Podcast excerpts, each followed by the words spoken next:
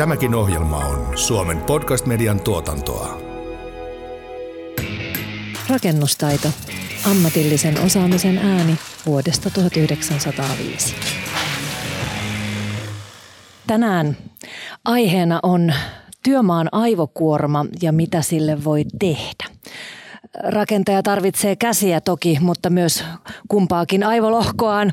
Ja, ja siksipä meillä on täällä studiossa asiantuntijana Työterveyslaitoksen tutkimuspäällikkö, tohtori Virpi Kalakoski, tervetuloa. Kiitos. Ja vankkana kokemusasiantuntijana RKLn puheenjohtaja ja Skanskan pitkäaikainen työnjohtaja Jukka Lintunen, tervetuloa. Kiitos. Emäntänä häärii rakennustaidon päätoimittaja Maria-Elena Äänruut ja äänessä on myös RKLn viestintäasiantuntija Kimmo Kolander. Hei hei. Työmaan aivokuormaa lähdettiin selvittämään RKLn toimesta ja rakennusmestarien säätiön ystävällisellä avustuksella. Keväällä 2021 käynnistettiin tutkimus ja siinä oli mukana myös rialaiset, eli saimme tällaiset rakennusalan asiantuntijat laajasti kiinni. Ja tarkoitus oli, oli selvittää, minkälaista kuormitusta rakennusalan asiantuntijat sekä työnjohdossa että suunnittelussa että mahdollisesti muissa, muissa ketjun osissa kokevat ja onko onko näissä eroja.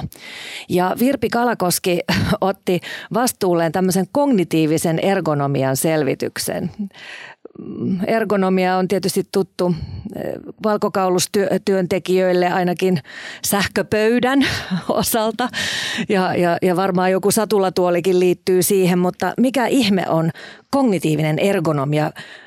Virpi, voitko kertoa meille? Joo, se on todellakin aikamoinen sanahirviö. Se on niin ei suomen kielen mukainen, mutta ihan virallisesti Suomen ja kansainvälisen ergonomiayhdistyksen mukaan ergonomia jakautuu fyysiseen ergonomiaan, varmasti tuttu myös rakennusalalla ja kognitiiviseen ja organisatoriseen. Ja organisatorisessa on esimerkiksi näitä työaikakysymyksiä, työvuorosuunnitteluja. Mutta sitten se kognitiivinen, se tarkoittaa tätä ihmisen tiedon käsittelyn, tiedolla työskentelyn, ajatustyöhön liittyviä seikkoja. Ja jotkut käyttää tieto, tietotyön ergonomiaa, tietoergonomiaa, informaatio aivoergonomia, mutta kognitiivinen ergonomia on se virallinen termi. Mutta siinä tosiaan keskiössä on työ, niin kuin kaikessa ergonomiassa. Pyritään ennakoivat, ennakoiden suunnittelemaan, kehittämään työtä niin, että ihmisen työkyky säilyy, että ihminen pystyy hyvin siinä työssä toimimaan. Ja silloin kun siinä keskiössä on se kognitiivinen ergonomia, niin nimenomaan tämmöisiä niin kuin aivotyön vaatimuksia. Kaikkea, mitä aivoilla tarvii työssä tehdä, niin niihin keskitytään ja pyritään työtä suunnittelemaan sillä tavalla, että työ sujuu, on tuloksellista ja ihmiset voi hyvin. Aivan. Nyt täytyykin kysyä Jukalta sitten, että varmasti työergonomiaan on kiinnitetty huomiota, että, että rakennus alalla nostetaan oikein, ettei, ettei selkä revähdä ja, ja tietysti työturvallisuuskysymykset on, on aina pinnalla, mutta kiinnitetäänkö tällaiseen nykyään huomiota, että kognitiivinen ergonomia ja, ja tämmöinen tiedolla johtaminen toimii ja ihmiset pystyy omaksumaan sen, mitä, mitä heidän on kulloinkin tehtävä? Näissä rakennushankkeissa on niin merkittävänä aloitustekijänä yleensä tämmöinen niin sanotusti työturvallisuus, terveyspalaveri, missä tavallaan lähdetään niin kuin purkamaan sitä, mitä haasteita meillä tässä hankkeessa on eri vaiheissa niin toimihenkilöille kuin myöskin sitten työntekijöille. Ja siellä varmaan niin kuin tähän kysymykseen palataan tai tehdään niin kuin katselmuksia tai näkemyksiä siitä, että millä tavalla me tätä resurssoidaan, tätä hanketta niin toimihenkilöllisesti kuin myöskin sitten niin kuin työvoimallisesti. Ja ehkä siellä niin kuin tähän aivokuormaan on yksi tekijä, millä pystytään niin kuin auttaa ja helpottaa sitten työtä tehtäessä, että on joku suunnitelma näistä lähtötilanteissa. Kyllä, ja tämän tutkimuksen mukaan tämän aivotyön yleisimmät vaatimukset nimenomaan tässä rakennusalalla oli, kuulostaa hassulta, mutta, mutta tuota, lukeminen ja kirjoittaminen on, on sekin aivotyön va- vaatimus, vaatimus, mutta mitä, mitä tästä nyt muita, muita seikkoja nousi esiin, niin keskeneräisten asioiden mielessä pitäminen on niin jatkuvaa ilmeisesti työmaan, työmaan tuskassa ja, ja tota, ehkä myös, myös suunnittelupuolella useiden eri laitteiden tai tietokoneohjelmien käyttäminen. Tämähän on niin kuin entistä yleisempää. Jatkuva huomion siirtäminen asiasta tai tehtävästä toiseen. Tämä tietysti pitää myös sen työn ehkä vähän yllätyksellisenä, näkisin sen niin, mutta toisaalta se kuormittaa muistia ainakin. Ja sitten, sitten se, että ollaan kuitenkin tekemisissä vaativien hankkeiden kanssa ja, ja tota, rakennuksesta pitäisi tulla kestävä, niin järjestelmällinen, tarkka tai huolellinen työskentely oli, oli yksi näistä niin kuin yleisimmistä vaatimuksista. Ja näitä niin kuin lähes 80 prosenttia vastaajista koki näitä työssään vähintään päivittäin. Jukka, mikä näistä yleisimmistä vaatimuksista kuulostaa niin kuin kaikkein, ka, kaikkein tutuimmalta ja tyypillisimmältä, että Onko, onko se jatkuva huomion siirtäminen keskeneräisten asioiden muistaminen, että onko se lyhyt muisti siinä kuormittuneena? Kyllä varmaan, kun mietitään työmaalla toimivan teknisen toimihenkilön niin kuin toimenkuvaa ja minkä näköisiä vastuualueita hänelle annetaan, niin siellä varmaan on sitä työjohtamista, digitalisaatio tuo uusia asioita, pitää ohjelmia oppia, pitää viedä niin kuin asioita – tuota tietokantaa, käydä niitä poimimassa jostain, käydä välillä johtamassa työtä. Ja niitä toimenkuvaa voi liittyä kolme ja neljä eri työtehtävän johtamista, niin se tavallaan pirstaloituu se päiväkin hyvin niin kuin pieniin murusiin ja sitten niin kuin pitäisi sanotaanko ennen päivää kerätä itsensä kasaan, miettiä mitä tein eilen, mitä minun pitää tehdä tänään ja sitten taas tietysti päivän loputtua, että mitä minulta jäi tekemättä, mitä minun pitäisi niin kuin tehdä. Eli monista pienistä asioista koostuu se päivä. Mainittiin myös tämmöisestä yltäkylläisyydestä, sanotaanko sillä tavalla, että tulee niitä yllätyksiä ja se muuttaa sitten tuota päivän rytmiä niin sen toimihenkilön kuin myöskin niiden työntekijöiden osalta, jotka sitten haastaa sitä kuormittavuutta sille päivälle. Ja sitten ehkä tämä on semmoinen, mitä ihan joka, joka tehtävässä on tätä tämmöistä tarkkaa, huolellista työskentelyä, joka vaatii sekin paljon keskittymistä. Tässä on tosi paljon semmoisia, niin kuin, sanotaanko niin kuin kovia kognitiivisia tiedonkäsittelyvaatimuksia, jos ihmisen pitää todellakin se mieli olla siinä asiassa, että nämä, nämä hommat onnistuu. Ja sitten jos mietitään tuota lukemista, kirjoittamista, niin kyllä sekin sitten kuvaa sitä, että mitä kautta sitä tietoa nykyään vaihdetaan. Että jos siinäkin olisi niin kuin kunnossa vaikka ne, ne tiedostopohjat, millä me välitetään viestejä ja miten me niitä asioita kirjoitetaan ja onko meillä aikaa lukea ja keskittyä niihin. Että kyllä nämä on kaikki semmoisia yleisiä monella alalla, mutta korostuu tässäkin. Palataanko Virpi vielä ihan tähän ydinkysymykseen, että minkä takia kaikki tämä, mistä nyt puhutaan, on tärkeää ja jos aivotyön ergonomia on huonoa, niin mitkä sen vaikutukset on? Että ylipäänsä se ergonomia, kun halutaan kiinnittää siihen työhön huomiota, niin se on tärkeää sen takia, että rakennetaan semmoiset työolot, työvälineet, työn tekemisen käytännöt, että työ olisi mahdollisimman sujuvaa. Eli kyllä se päätavoite on se, että työ sujuu ja on tuloksellista ja tuottavaa. Mutta sitten kun ollaan ergonomia-kentällä, niin tämä kaikki työn suunnittelu tehdään niin, että se ihmisen työkyky säilyy.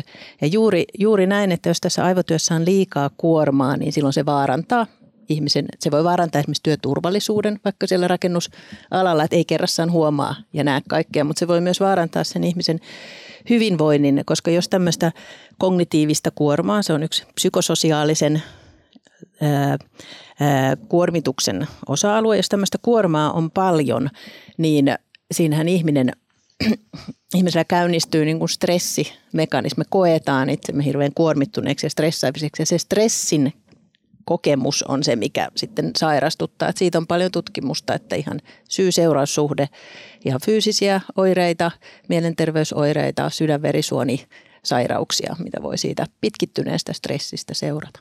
Työjohto on varmaan tyyppiesimerkki tämmöisestä keskijohdon tilanteesta, missä ollaan vähän niin kuin hohtimien puristuksessa, että ylempää painetaan päälle ja alempana kenkkuillaan.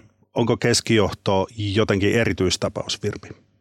No ainakin tässä, kun tein näitä, näitä haastatteluja tätä tutkimusta varten, niin kyllä siellä tuli esiin se, että siinä on, on niin kuin aikamoinen paine paine siinä, olla niin kuin puristuksissa. Että yksi on tämä niin kuin paine tehdä nopeasti ja alhaisilla kustannuksilla näitä ja sitten olla siinä varmastikin keskijohdossa niin kuin molempiin, molempiin suuntiin sitten tätä asiaa ää, pohtimassa.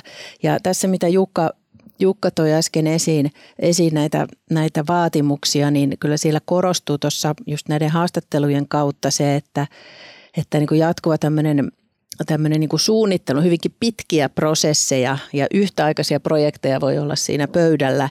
Ja siinä on paljon eri, eri rooleissa toimivia henkilöitä, eri ammattiryhmiä. Sitten on vielä nämä viranomaismääräykset, niin kuin valtava se tietomäärä ja kaikkea tätä sitten sovitetaan yhteen. Että se suunnitteluvaatimukset on semmoiset, mitä en ole millään muulla alalla tämmöistä niin kuin kuormaa siitä niin kuin tullut vastaan. Ja toinen, mitä Jukka nosti esiin, on tämä ennakoimattomuus että tämä on tosi sidoksista työtä, eli mä en, mä en niin yksin voi tätä työtä tehdä. Mitä tapahtuu muualla, se vaikuttaa munkin, munkin työhön, niin tämä, että miten, miten sitten, jos, jos tota, ei nyt niin pienenä saada niitä asioita, pieninä hoidettua silloin, kun on vielä aika alussa vaikka ne ongelmat, niin voi olla mahdotonta tai vaikeaa sitten siellä myöhemmin. Tämä on hirveän, hirveän vaikea homma ja paljon tuli esiin, että mikä, mitkä paineet kohdistuu sitten siihen keskijohtoon. No juuri näin ja tässä yksi, joka oli aika mielenkiintoinen, liittyy varmasti sekä työ, työnjohtoon että suunnittelupuoleen, että tämä ristiriitaisten ohjeiden tai odotusten pohjalta toimiminen, vähän viitaten myös tuohon keskijohdon puristukseen, mutta, mutta etenkin juuri se, että kun on pitkiä urakoitsijaketjuja on, on tota, urakoitsijapalavereissa saattaa olla 30 jonkin asteesta hefeä ja päällikköä, joiden pitäisi sit, sitten tavallaan se työsuunnitelma vyöryttää sinne etulinjaan ja yksi saattaa haluta yhtä ja toinen, toinen toista, että, että miten tämmöisen niin kuin koordinaation kanssa työnjohtaja sitten tasapainoilee. Osaatko Jukka siitä sanoa jotakin? Ja tosiaan kun mainitsit noista yhteistyötoiminnallisuuksista, niin tietysti sitä palaverointia on aika paljon ja tärkeintähän tässä on tietysti se, että ollaan joukolla mukana rakentamassa ja se informaatio on kaikille samansuuntaista ja samanlaista, jolloin tämmöinen niin kuin informaation tieto on kaikilla selvillä. Tämä on suuri haaste yleensä tässä niin kuin rakentamista. Informaatio on hyvin puutteellista, en sano puutteellista, vaan – sen tieto ei mene kaikille ja se luo sitten epäselvyyttä ja sitä aiheuttaa varmaan niin ongelmallisia tilanteitakin sen takia, kun tieto ei ole kaikille samanlaista. Se on sen työmaan organisointiin ja hallintaan liittyviä juttuja, että kuinka näitä yhteistyöpalavereita sitten pidetään ja kuinka niitä valvotaan ja kuinka niitä asioita viedään eteenpäin. Että ainakin omalta osaltaan hyvin selkeästi sitä semmoista johdonmukaista – tietynlaista palaverointia vienyt eteenpäin, jossa on mahdollisimman paljon ja pyydetty ja saa olla läsnä, että voidaan sitä hanketta viedä eteenpäin. Sitä haasteellisempaa se on, mitä vähempi niissä yhteistyömillisissä palavereissa on ihmisiä viemässä tietoa eteenpäin ja sitä enemmän se rupeaa stressaamaan ja kuormittamaan sitten toimihenkilöitä ja toki myöskin niitä työntekijöitäkin sitten, että tulee asioita, jotka myöstyy – ei ne kerkee ja se aiheuttaa taas niin kuin stressiä siinä aikatauluja niiden pitämisessä.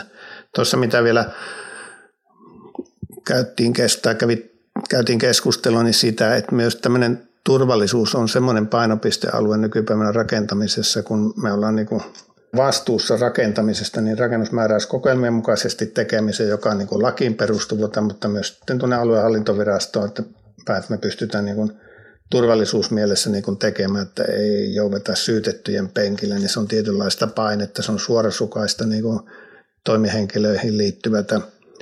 Se kuormittaa sillä tavalla sitten sitä, että se turvallisuus on niin kuin ykköstä ja se pitäisi säilyttää yksi. Isot vastuut siis. Minä en ole kokenut, niin vastaava työjohtaja vastaa sitä koko hankkeesta, niin siinä taloudellisessa mielessä kuin mutta myös turvallisuusmielessä. Ja se on minusta niin kuin semmoinen vastuu, itse kokeneena ja tässä niin kuin, että aika kova, kova kuorma joutuu kantaa ja toivottavasti olen niissä myöskin onnistunut ainakin toistaiseksi. Joo, ja yksi tietysti alalle tyypillinen, tyypillinen on tämä niin kuin puhehälyssä tai melussa, suoranaisessa kolinassa työskentely. Ehkäpä rakennusalalla työ, työnjohto on, on siihen jo jossain määrin, määrin tottunut, ja täytyy tietysti ottaa huomioon, että, että tämä Tämä varsinainen kyselytutkimus jäsenistölle tehtiin, tehtiin koronakevään aikana, että aika moni oli, oli tuota, etätöissä, että siinä, siinä ehkä korostui sitten, sitten vähän toisenlaiset vastaukset, mutta onko tämä, tämä melussa työskentely yleensä semmoinen kuormatekijä, joka, joka nousee esiin vai oliko se erityisesti nyt rakennusalan tämmöinen tyypillinen rakennusalan kuormitustekijä? Rakennusalalla sitä sanotaan, että on enemmän muutakin melua kuin tämmöistä puhehälyä. Puhehälyhän näissä monissa uusissa monitilatoimistoissakin korostuu terveydenhuoltoalalla opetus, opetustyössä, mutta tosiaan tässäkin näkyy, että se melu, meluhäly tämmöisessä toimihenkilötyössä oli, oli niin kuin ehkä enemmän sillä tasolla kuin mitä meidän muissa aineistossa nyt koronan aikana, että monet teki etätyötä ihan haastatteluissakin tuli esiin, että semmoista tietynlaista niin kuin rauhaa voi siellä kotona työskennellessä sitten olla enemmän. Mutta siinä, siinä meluhälyssä on se ongelma, että, että toisaalta se voi kaapata sen huomion siltä niin kuin asialta, missä se huomio pitäisi olla. Ja sitten toinen on se, että se varsinkin puhehäly, niin se vie meidän tätä kapasiteettia, että jos vaikka sitä tietoa välitetään kirjoittamalla, lukemalla, keskustelemalla, niin se puhehäly kuormittaa. Me ei voida tässä saman pään sisällä niin kuin sitä puhehälyä käsitellä tai ei voida niin tehokkaasti keskustella ja lukea tai kuunnella tämmöistä podcastia, jos siinä on sitä puhehälyä, että se vie sitä, vie sitä voimaa ja luo sitä sitä ylimääräistä kuormaa. Mutta tosiaan tämä, mitä Jukka toi esiin, nämä valtavat niin kuin tiedon välittämisen vaatimukset, ne niin oikein ylikorostuu tässä teidän, teidän alalla.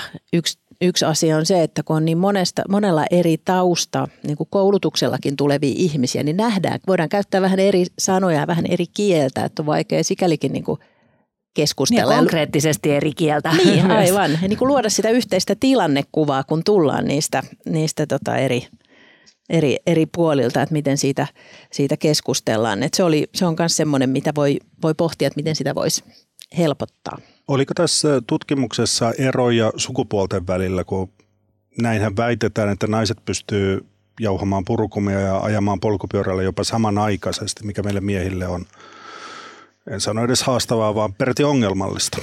Kauheata kategorisointia tuo yleistämistä. Ja nämä suku, sukupuolten väliset erot on tietysti tosi, tosi kiinnostavia. Ne on hirveän pieniä ne erot, vaikka katsoisi jotain isoja vä, väestöaineistoja. Tota, että jos siellä on joku himppunen, himppunen ero, niin siitä sukupuolen perusteella ei voi kuitenkaan sanoa, että niin kuin naiset aina olisi tämmöisiä tai miehillä olisi aina, aina tämmöinen asia sujuisi paremmin. Että me emme oikeastaan hyvin harvoin edes katsotaan niitä eroja, ne on niin mitättömiä ja nämä muut tekijät on sitten niin paljon isommassa roolissa. Jukka, sä oot tosiaan pystynyt olemaan vuosikymmenet noinkin vaativassa työssä. Pystyykö kaikki ja mikä tekee susta semmoisen, joka pystyy tätä hyvinkin vaativaa työtä tekemään sitten päivästä päivään? Monet eivät halua ottaa sitä vastuuta, haluavat toimia kyllä rakennustyömällä toimia henkilöinä. Se on niin kuin kiva sille, että 7-16 olet töissä ja pääset sen jälkeen pois, teet ne tehtävät, ei sen enempää vastuuta. Sitten ne, jotka sitä vastuuta haluaa, niin mä kyllä näkisin, että ne on niin kuin intohimoisia, ne haluaa kehittää itse, hakea uusia haasteita, olla innovatiivisia ja itse asiassa tämäkin on ollut minun polkuni tässä pitkässä urassa, että aina on hakenut erilaista rakentamista ja päässyt niihin, se on hyvä ja otettukin mukaan ja niin sanotusti erilaisuutta, erikoisuutta, missä voi niin kuin itsensä innovoida ja ottaa mukaan, joka niin kuin pitää sen mielen terävänä ja haluaa haastaa sitten muitakin, että yhdistäisin tähän ehkä vielä sen, kun puhutaan sitä tästä kuormituksesta niin että kyllä tämmöinen niin kuin fyysisyyden hyvinvoinnin jakaminen yritystasolla niin kuin työntekijöillä on yksi semmoinen, joka helpottaa osalta, että jos sulla on hyvä fyysinen kunto, niin se psyykekin on parempi ja silloin sä pystyt haastaa itsesi ja olleen niin kuin terveempänä töissä, että siinä niin kuin näköään kantoja tai tuonne työnantajan suuntaan. Kestävyysharjoittelu palkitsee monella tapaa. Ja tästä tuli paljon, paljon esiin tärkeitä voimavaratekijöitä. Meidän noissa muissakin aineistossa nousee esiin, että semmoinen niin uuden oppiminen on tosi innostavaa. Se on semmoinen voimavara, että jos, jos pystyy sillä tavalla kylmäpäisesti niissä, niin siinä paineenkialla työskentelemään, niin on varmasti, varmasti omalla paikallaan, kun on sitä intoa oppia uutta. Ja mikä kanssa nousi esiin semmoisena voimavarana, paitsi näissä kyselyissä, myös haastatteluissa oli se niin kuin, niin kuin uusien ratkaisuiden niin kuin ideoiminen kaikenlaisiin tilanteisiin. Koko ajan tulee kaikenlaisia tilanteita vastaan ja sitten keksii, miten tästä selvitään ja miten tämä ratkee. Ne on semmoisia myös, miksi me tämmöistä niin kuin aivotyötä halutaan tehdä, niin semmoisia tyypillisiä tyypillisiä voimavaroja. Sitten se, mitä Jukka on tuonut monessa kohtaa esiin, on tämä niin kuin oppiminen, niin kuin uuden oppiminen, että kun tässä on niin kuin valtavasti tätä tietoa, taitoa, prosesseja, välineitä, lainsäädäntöä, niin kuin sehän on valtava se tietomassa. Ja niin vaihtuvat työmaat. Aivan, ja vaihtuu. Että siinä, on niin kuin, siinä on tosi paljon niin kuin monenlaista erilaista tietoa. Niin yksi, mikä tuli,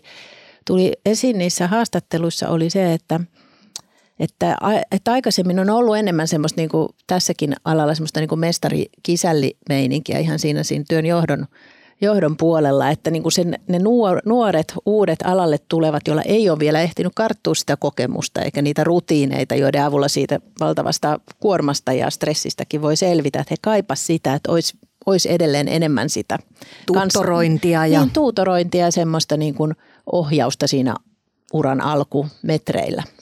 Joo, Jukalle vielä oikeastaan ehkä tähän sivuosumana, niin täällä on ää, tässä tutkimuksessa tullut ilmi tämmöisiä poikkeavuuksia sitten muihin aloihin verrattuna tuolla kuormitus- ja voimavaratekijäpuolella, niin yksi tämmöinen lausumattomien pelisääntöjen huomiointi, niin tämä mistä just puhuttiin mestari- ja kisällilinja, niin sehän on ollut semmoinen, missä tämmöinen kirjaamaton tieto on sitten siirtynyt sujuvasti – Jukka, ajatuksia tästä? Joo, itse ainakin on ruokkinut sitä tietysti pitkä ura takana ja se joskus aina päättyykin sitten ja sitä haluaa niin kuin mielellään jakaa, niin kyllä niin kuin se uusien toimihenkilöiden ihan sieltä koulun penkiltä oppiminen sinne työmaalle, näkeminen, mitä tämä rakentaminen on parhaimmillaan tai sitten haastavammillaan ja sitä kautta jakaa tietoa niin kuin vanhemmilta mestareilta, sanotaanko nuorimmille mestareille ja antaa sitä oppia ja näkemystä ja antaa niiden sitten tehdä ja niin kuin nähdä, että heiltäkin se onnistuu ja jos joku virhe sattuu, niin sitä sitten korjataan ja tuota, tehdään seuraavalla kerralla vähän paremmin ja niin poispäin. Että kyllä meillä niin kuin, minä itse ainakin haastasin sitä niin kuin meidän toimihenkilöalalta, että me otettaisiin näitä nuoria ammattikorkeakoulusta – rakennusmestareita, insinööreitä rakennusalalta sinne oppii, jolla ne pystyisivät näkemään, että mitä se rakentaminen tosiassa on, kun nykypäivänä tälle rakentamisen alalle voidaan tulla ilman niin kuin ennakkoharjoittelua. Tuohon, mitä semmoisen sanaa minä olen blokannut pois tässä rakentamisessa, niin kuin ongelmasana, koska sehän tekee sille, että suut menee niin kuin alamytryy, mutta jos sanotaan, että nyt meillä on haaste, niin monet rupeaa ratkomaan sitä asiaa. Eli tämmöistä positiivisulla – sanallakin pystyy tätä asioita viemään eteenpäin. Tutkimuksessa näissä aivotyön voimavaratekijöissä on tullut muutamia asioita ilmi, joista poikkeava tällä, tässä vertailuaineistossa muihin aloihin verrattuna oli mittasuhteiden tai muotojen hahmottaminen. Virpi tai Jukka, mitä me tällä tarkoitetaan? No mä voin avata sillä tavalla, että unohdetaan, että tämmöinen työn osa-alue, joka on aika monessa tai tietyillä aloilla hyvin keskeinen. Eli se, että, että ha, ha, hahmotetaan niin kuin asioiden välisiä etäisyyksiä, mittoja, ää, tämmöistä niin avaruudellista hahmottamista, vaatii tarkkaa näkemystä, ää, tarkkaa näkemistä, ää, voi olla myös sitä silmä- ja käden yhteistyötä vaativaa työtä, eli tämmöistä niin kuin te sanotaan niin kuin visuomotorista, visuospatiaalista työtä ja se on mun mielestä aika, aika loogista, että jos on vaikka näitä rakennusarkkitehtejä mukana tässä aineistossa, niin sehän on tämmöistä enemmän niin kuin visuaalista työtä. Tuleeko tässä muuten mittasuhteiden hahmottamisessa nyt uudenlaisia oivalluksia sen tähden, että, että käytössä on erinä, erinäköiset 3D-mallinnokset, kun ajattelet sinäkin Jukka pitkän työuran varrelta, että ne piirustukset on olleet vahvasti 2D ja paperina ja nyt, nythän sen tavallaan näkee sen valmiin rakennuksen jo mallinnettuna ja ke, kasvavan ja kehittyvän siinä silmissä, että, että miten tämä on mu- muuttanut tätä, tätä niin kuin mittasuhteiden ja, ja, ja tota, etäisyyksien hahmottamista työmaalla? Joo, kyllä 3D-mallinnus se on niin kuin hyvä asia.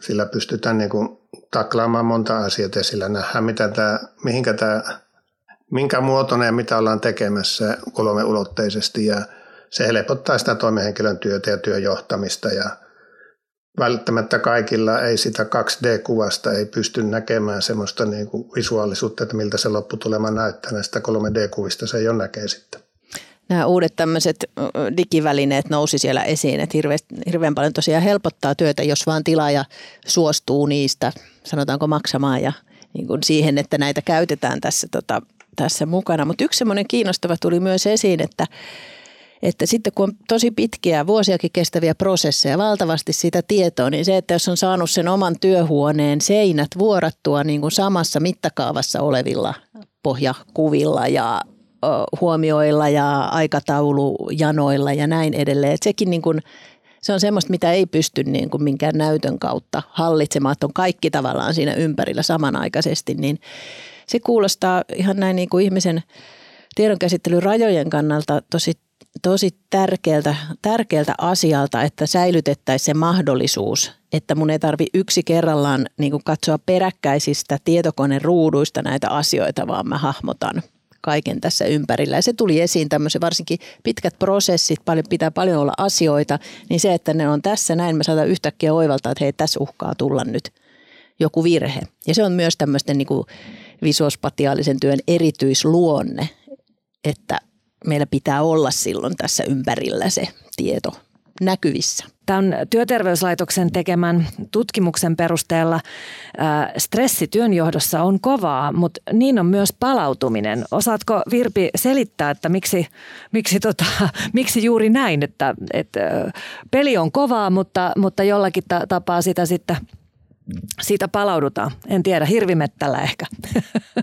Sielläkin. Tosiaan, tosiaan ovat vähän, vähän koholla tässä nämä, nämä stressiarvot verrattuna meidän viiteaineistoon – ja tämä on aika tyypillistä tämmöisessä työnjohto- ja tyyppisessä tehtävässä, että myös se palautumisen keinot on sitten hyvin hallussa. Että paljon nähdään, jos verrataan esimerkiksi työntekijä esihenkilörooleissa olevia, että stressi voi olla kovempi, mutta palautuminenkin on, on parempaa. Että se voi olla, että on myös semmoisia henkilöitä hakeutunut näihin tehtäviin, joilla on, on hyvä, hyvällä mallilla nämä, nämä keinot sitten irrottautua työstä ja palautua. Ja tosiaan tässähän tuli myös esiin, että tietyissä ryhmissä se erityisesti korostuu se kohonnut stressi työpäällikkö näyttää olevan tämmöisenä, niin kun, kun, kun t- tätä on jaoteltu tätä aineistoa päätyöpanoksen mukaan, niin tällä, tällä niin kuin korkeammalla keikkuu työpäällikkö. et, et hänellä, hänellä on sitten roolituksensa puolesta ilmeisesti kaikkein, kaikkein kovin, kovin koettu paine, mutta ehkä se sitten, sitten jollain kuntosaliharjoittelulla saadaan purettua viikonlopun aikana vai mitä, mitäs niitä metodeja sitten on? Jukka, miten sä itse koet? Joo, kyllä mä niin kuin varmaan tämmöinen, onko se sitten kulttuuria, sanotaan nyt silleen se fyysinenkin liikkuminen on kulttuuria, on se sitten elokuvissa tai taidenäyttelyssä tai missä hyvänsä ihminen käy, missä tavallaan ajatukset on ihan jossakin muualla kuin siinä työssä, että ehkä nämä nyt on semmoisia asioita, että hakeudutaanko sitten semmoisiin harrasteisiin, missä niin kuin ei sitä nämä työasiat tule mieleen. Kuinka hyvin onnistut jättämään sinne työmaaportin taakse työasiat? Aika hyvin toisaalta siihen, kun on ollut reissuhommissa aika paljon, niin tietysti se viikko muodostuu siellä olemiseen ja sitten kun koti on kaukana tällä hetkellä, niin sitten ne ajatukset on tällä kotiympäristössä. Että se, se on niin kuin semmoinen, että jos asuisit siinä vieressä, niin hyvin herkästi varmaan asiatkin olisi siinä aina sitten mielessä. Sitten palautumisessa niin on tosi hyvä todellakin, että irrottautuu työstä, tekee jotain ihan, ihan erilaista, saa ne ajatukset pois, mutta myös sitten se työvuoron, työpäivän aikainen palautuminen, että onko pidetäänkö, pystytäänkö pitämään ne lakisääteiset tauot, voiko pitää vaikka semmoisia minuutin minilomia siellä hengähtää välillä, niin tämä on tosi tärkeää, että jos sen työpäivän aikana ehtii palautua. Onko pohdittu jotain yhteisiä stressin hallintakeinoja semmoisia ke- tehokkaita keinoja myös on esimerkiksi se, että yhdessä puhutaan siitä työstä. Äijä joogaa. Äijä joogaa voisi tietysti olla. Mutta ihan se, että niinku se puhe siitä työstä ja semmoista niinku hyvien omien työkäytäntöjen jakaminen. Että se, mitä noissa haastattelussa tuli esiin, niin siellä on aivan niinku huikeita keksintöjä, miten ihmiset niinku hahmottaa näitä aikatauluja ja sitä omaa työtä. Mutta sitten kävi ilmi, että niistä ei ole tapana hirveästi puhua siellä työporukan kesken, että mulla on tämmöinen – tapa ja niin kuin jakaa. Ja, jo, ja se on sen niin kuin, mm, myös niin kuin ehkä uutena ottaminen sinne työkulttuuriin, että puhutaan tästä, että miten mä teen tämän ja mikä toimii ja jaetaan näitä hyviä käytäntöjä. Se vähentää sitä stressiä siellä työssä. Ja vielä yksi on, mikä nousi esiin, kun tulee paljon nuoria aloille, joilla voi olla vähän näitä pehmeämpiä arvoja, että he pääse, haluaa vaikka päästä terveenä ja hengissä kotiin siellä ja silläkin voi sitä tur- työturvallisuutta perustella. Että teillä on. Muuta, niin, niin, että teillä on muutakin elämää kuin tämä, että se työturvallisuus palvelee sitäkin, että pääsette täältä sitten viettämään sitä elämää. Mutta yksi se, että miten sitä työtä ja vapaa-aikaa sitten yhteen sovittaa. Että jos on hirveän aikaisia aamuja, jos uhkaa työvuorot aina venyä paljon, niin se, siitä voi olla isoja ongelmia siihen niin kuin muun elämän hoitamiseen. Tämä nousi semmoisena kysymyksen, mitä koettiin, että on uusi asia. Suomalaisessa työyhteisössä hankalampia kohteita tai tilanteita on ne, kun kaveri kärsii jostain ja se huomataan, mutta ei uskalleta ottaa asiaa esille ja tällainen ollaan suomalaisittain kohteliaita ja pidetään etäisyyttä ja annetaan yksityisyyttä, mutta tämä ei ole varmaan kaikista paras toimintatapa sitten, jos ongelmia on. Joo, kyllä me niin kuin itse ainakin omassa toimessani on, kun näkee sen kuormituksen, mikä kaverilla on, niin kyllä mä niin kuin on rohkenen kysyä kyllä, että mikä nyt on tai jotain muuta. Ja kyllähän semmoinen kahdenkeskinen keskustelu, niin se on niin kuin, ihminen avautuu siinä, kun tunnetaan toisemme ja jos ei tule jo ennen huomaamistakin sitä sanomaan, että hänellä on vähän näitä ja muita asioita, jotka pitäisi niin kuin saada kuntoon, niin kyllä se kuunteleminen on tärkeää, että se ihminen voi puhua, niin – se helpottaa sitä ja sitten voi niin kuin sitä työkuormitustakin tietyllä tavalla sitten auttaa joko vähentämällä tiettyjä juttuja tai kun täällä puhuttiin sitä, että mikä luo ressiä, niin se luo se aikataulu ja päivät on joskus pitkiä ja miten siitä päivästä palautuu, niin sitten pitää myöskin antaa sitä vapaata sille, että kun teit tänään vähän pitempään sitten, niin pidät tuo perjantai vapaa, kun ei sun toimenkuvassa ole juuri mitään. Että se on niin tämmöistä, jos annat yrit, hankkeelle jotakin, niin se hanke antaa myös sulle takaisin. Pitää niin kuin tunnistaa nämä tämmöiset, että ei kuormiteta, vaan että tehdään hirveästi ylitöitä eikä sitten missään mielessä anneta vapaata, niin se äkkiä kuormittaa liikaa ja se on vaarallista. Joo, tämä on tosi tärkeää, että esihenkilöt ottaa haltuun näitä taitoja, että kysyy mitä kuuluu ja sitten on sille herkkänä näkemään. Ja sitten on tietysti hyvä muistaa, että meillähän on työsuojelulaki, joka joka tota, lausuu, että työnantaja on vastuussa siitä, siitä työn terveellisyydestä. Eli siellä ei saa olla sellaista fyysistä kuormaa, joka, joka tota, ihmisen terveyden vaarantaa, mutta siellä ei saa myöskään olla sitä psyko sosiaalista kuormaa. Eli just tämmöistä niin kuin aivotyökuormaa ei saa olla, mikä ihmisen terveyden vaarantaa. Eli sen stressimekanismin kautta sitten voi sairastuttaa, jos tilanne jatkuu huonona pitkään. Seuraavaksi tuleekin sitten se kysymys, että mitäs näille voi tehdä, että on ristiriitasta ohjetta, on, on meteliä. No metelistä tuskin työmaalla aivan helposti päästää, että sitä varten on peltorit, mutta, mutta tuota, miten, miten nyt voidaan sitten sanoa, että näitä työkäytäntöjä voi tehdä sujuviksi ja kenen vastuulla se on ja onko, onko jotakin niin kuin quick fixiä tähän? Mitäs työterveyslaitoksen tohtori sanoo tähän lääkkeeksi? Joo, eihän, eihän mihinkään oikein semmoisia nopeita, nopeita, helppoja ratkaisuja, mutta, mutta tässä on tietysti, niin kuin, jos ajatellaan, että meillä on kuitenkin organisaatiossa on sitä niin kuin työsuojeluporukkaa, työterveyshuolto, on esihenkilöä, on ihminen itse ja sitten se työyhteisö. Että tässä on aika paljon paljon niin kuin tekijöitä, joiden varaa voidaan rakentaa semmoista hyvää niin kuin turvaverkkoa sinne työpaikalle. Että kyllä se yhteinen keskustelu työyhteisössä on tosi tärkeä, varsinkin kun teillä on niin sidoksista työtä, että ehkä on kannattaa mennä keskustelemaan vähän sen oman työyhteisön ulkopuolellekin, että ymmärretään niitä muiden työroolien ja organisaatioiden tarpeita, että se tuli myös esiin noissa haastatteluissa, että että se, että muilla olisi tiedossa, että miksi minulle on tärkeää, että tämmöinen muutos tai asia tuodaan esiin mahdollisimman aikaisin, että se olennaisesti helpottaa tätä. Tässä roolissa työskentely on yksi, yksi tota tämmöinen, tämmöinen tota, tärkeä asia. Mutta ehkä sitten se, se, se kanssa, että puhutaan siitä, että eihän tämä ole vaan tätä kuormaa, että täällä on hirveän paljon just näitä voimavaratekijöitä. Tuotiin paljon esiin sitä, että on niin kuin, niin kuin ihan mielettömät ammatilliset mahdollisuudet siellä rakennus alalla. Että voi tosi moneen suuntaan lähteä, niin kuin tuli esiin, että ei kaikkien tarvitse olla siinä vastuutehtävässä, mutta voi silti tehdä vaativia tehtäviä, että se on tosi antoisaa, näkee ne onnistumiset niin kuin konkreettisina, että nyt me ollaan onnistuttu ja tuossa se vaikka talo on. Ja sitten tämä työn monipuolisuus, että siellä tuli paljon tämmöistä, mistä kaivattiin ehkä myös, että keskusteltaisiin paitsi julkisuudessa, niin myös sen työporukan kesken. Olisin tässä kysynyt, voiko näitä, näitä tota, palautumisen, niin stressinhallinnan ja palautumisen keinoja tehokkaasti valmennuksella tai, tai niin kuin itsensä kehittämisellä? Että onko, kun sanoit, että ei ole quick fixejä, ei ole nopeita, mutta, mutta olisiko niin kuin joku lyhyt kurssi? Joo, kyllähän siis voi myös niitä stressinhallintakeinoja harjoitella ja etsiä niitä itselle sopivia.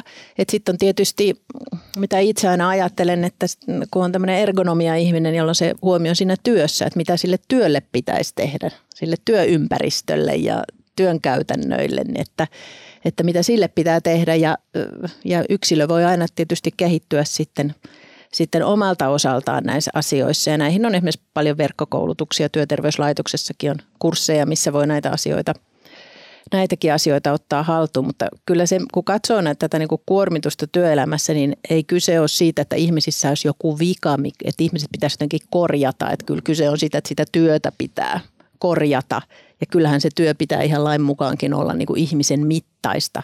Eihän me sitä fyysistä työtäkään vaadita ihmisiä jotain tuhatkilosia kuormia tuolla paljain käsin niin kuin raahaamaan. Että eihän tällä kognitiivisella puolella niin, ainakaan enää. Niin, aina, ainakaan enää.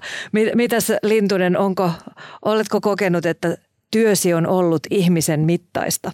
Joo, kyllä on Vai oletko sinä olet ollut se mitta?